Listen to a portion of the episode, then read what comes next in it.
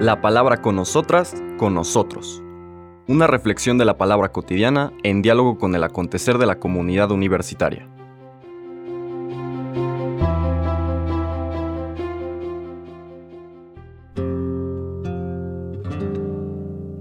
Hola, buenos días. Bienvenidas, bienvenidos a la palabra con nosotras, con nosotros. Hoy jueves 4 de agosto seguimos este recorrido del Evangelio de San Mateo. Llegamos al capítulo 16, leeremos los versículos 13 al 23, un relato que es parte de esto que empezó en la lectura del día de ayer, el Señor Jesús que deja el territorio de Galilea para ir a un territorio extranjero que no estaba bajo el gobierno, bajo el control de Herodes, de Herodes Antipas, que era el rey de Galilea. Vamos a ver eh, en estos versículos del 13 al 23 que el Señor ahora ya no está en Tiro y Sidón, va a otra región, la región de Cesarea de Filipo. Dice así, en aquel tiempo, cuando llegó Jesús a la región de Cesarea de Filipo, hizo esta pregunta a sus discípulos. ¿Quién dice la gente que es el Hijo del Hombre? Ellos le respondieron, unos dicen que eres Juan el Bautista, otros que Elías, otros que Jeremías o alguno de los profetas. Entonces les preguntó, ¿y ustedes quién dicen que soy yo? Simón Pedro tomó la palabra y le dijo, Tú eres el Mesías, el Hijo de Dios vivo. Jesús le dijo entonces, Dichoso tú, Simón, hijo de Juan, porque esto no te lo ha revelado ningún hombre, sino mi Padre que está en los cielos. Y yo te digo a ti que tú eres Pedro, y sobre esta piedra edificaré mi iglesia. Los poderes del infierno no prevalecerán sobre ella. Yo te daré las llaves del reino de los cielos. Todo lo que ates en la tierra quedará atado en el cielo, y todo lo que desates en la tierra quedará desatado en el cielo. Y les ordenó a sus discípulos que no dijeran a nadie que Él era el Mesías.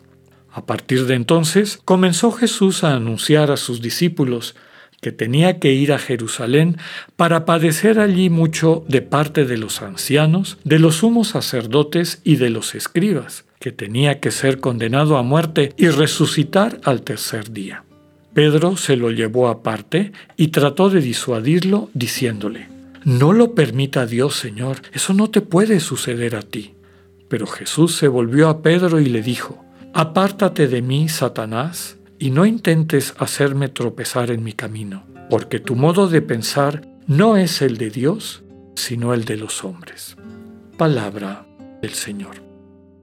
Iniciemos por poner este texto, esta escena en contexto. En otros pasajes del Evangelio, cuando conjuntamos las historias, cuando menos de los tres sinópticos, Lucas, Marcos, Mateos, y la ponemos juntas, las, las comparamos, podemos ir reconstruyendo más o menos una secuencia en la vida del Señor. Podemos ver que en los primeros tiempos, tal vez meses o años de su predicación en Galilea, lo seguían grandes multitudes. Y eso llamó la atención de las autoridades civiles. Cuando Herodes se entera que ahí está pasando algo, que hay multitudes que siguen a este maestro, este rabí, él quiere saber qué está pasando. Eventualmente parece ser que Herodes decide que es alguien peligroso y algunas personas cercanas a Jesús o a lo mejor enviadas con enviadas por Herodes como para decirle cálmate, tranquilízate, le dicen Herodes te está buscando para matarte. Es probable que después de esta primera crisis de su ministerio porque las multitudes, al ver que Jesús no cumple sus expectativas, es decir, no llama a una guerra, no se presenta como un Mesías triunfante, bélico, que va a restaurar el reino de David, pues empiezan a decepcionarse y se van. Y el grupo de seguidores de Jesús se va haciendo cada vez más pequeño, pero más pequeño implica también más comprometido con el Señor Jesús. Y llega un momento, seguramente cuando se entera que hay toda esta peligrosidad en el entorno de Galilea, que se lleva a un grupo de discípulos y discípulas fuera. Se van primero a Tiro y Sidón, un territorio pagano, que fue donde vimos la escena del día de ayer con la mujer cananea, y después de ahí pasa al territorio que estaba enseguida, que estaba gobernado por un rey judío, Felipe o Filipo, la capital de ese reino, el reino se llamaba Traconítide, se llama Cesarea, Cesarea de Filipo. Estando ahí el Señor, muy probablemente en su oración con el Padre, percibe que es importante aclarar cómo lo ven sus discípulos. Y por eso les pregunta quién dice la gente. Y ellos le dicen o le comparten lo que han oído. Algunos dicen que eres Juan el Bautista, otros Elías, otros que Jeremías, algunos de los profetas. Lo que tiene en común esta visión de la gente es que pues en el fondo es falsificar quién es Jesús. Así como aquellas multitudes querían que llegara un Mesías guerrero para tomar el trono de David, liberarlos de los romanos y rehacer la gloria del reino de David y Salomón, pues estas gentes tienen también otras expectativas. Puede ser Juan el Bautista, puede ser Elías, etc. Y aquí viene la pregunta directa del Señor. Ustedes, ¿quién dicen que soy yo?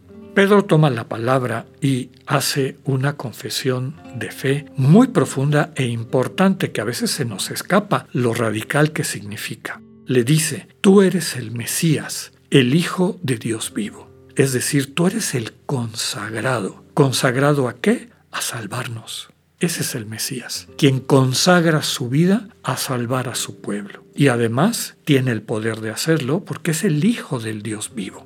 Eso es lo que le dice Pedro. Hasta este momento, en los tres evangelios sinópticos de Mateo, Marcos, y Lucas, Nunca le habían dicho a Jesús Mesías sus discípulos. Siempre habían pensado es un maestro, es un rabí, estamos aprendiendo de él. Es la primera vez que lo reconocen como el consagrado.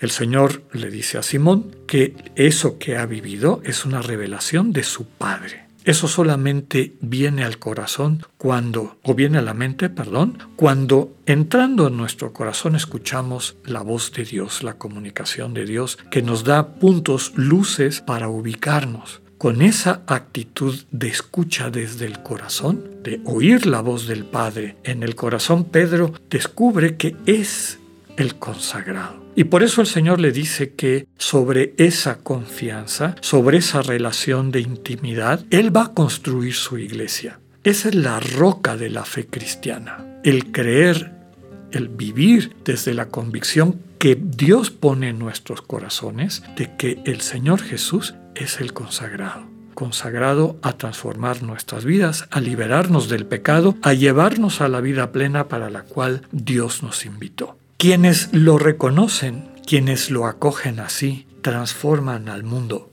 En esta tierra desatan todo lo que el pecado ha ido dejando en medio del mundo, todo lo que el egoísmo ha dejado como consecuencias. Y por eso el Señor dice, si ustedes no se abocan a eso, si ustedes como seguidores míos, en particular estas palabras las retoma el Evangelio de Juan cuando el Señor sopla su espíritu sobre los discípulos y ahí habla de cómo o perdonar los pecados, que finalmente es lo que nos mantiene en la esclavitud más profunda, en el cautiverio más profundo, si ustedes no introducen el perdón en el mundo que desata esta este odio, esta enemistad, las cosas van a seguir igual. Por eso es importante la respuesta que nosotros demos como cristianos y cristianas vinculados, vinculadas al Señor.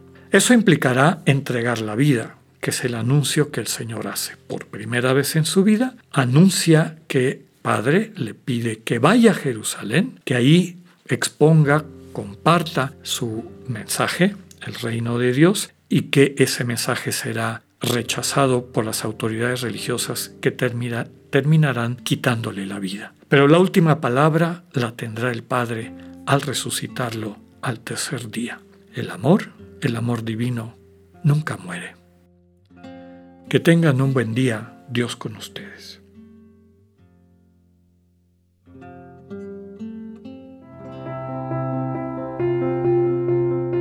Acabamos de escuchar el mensaje del Padre Alexander Satirka. Escúchalo de lunes a viernes a las 8.45 de la mañana por radiveroleón.com o a través de nuestra app gratuita para iOS y Android. Radivero León, no todo está dicho.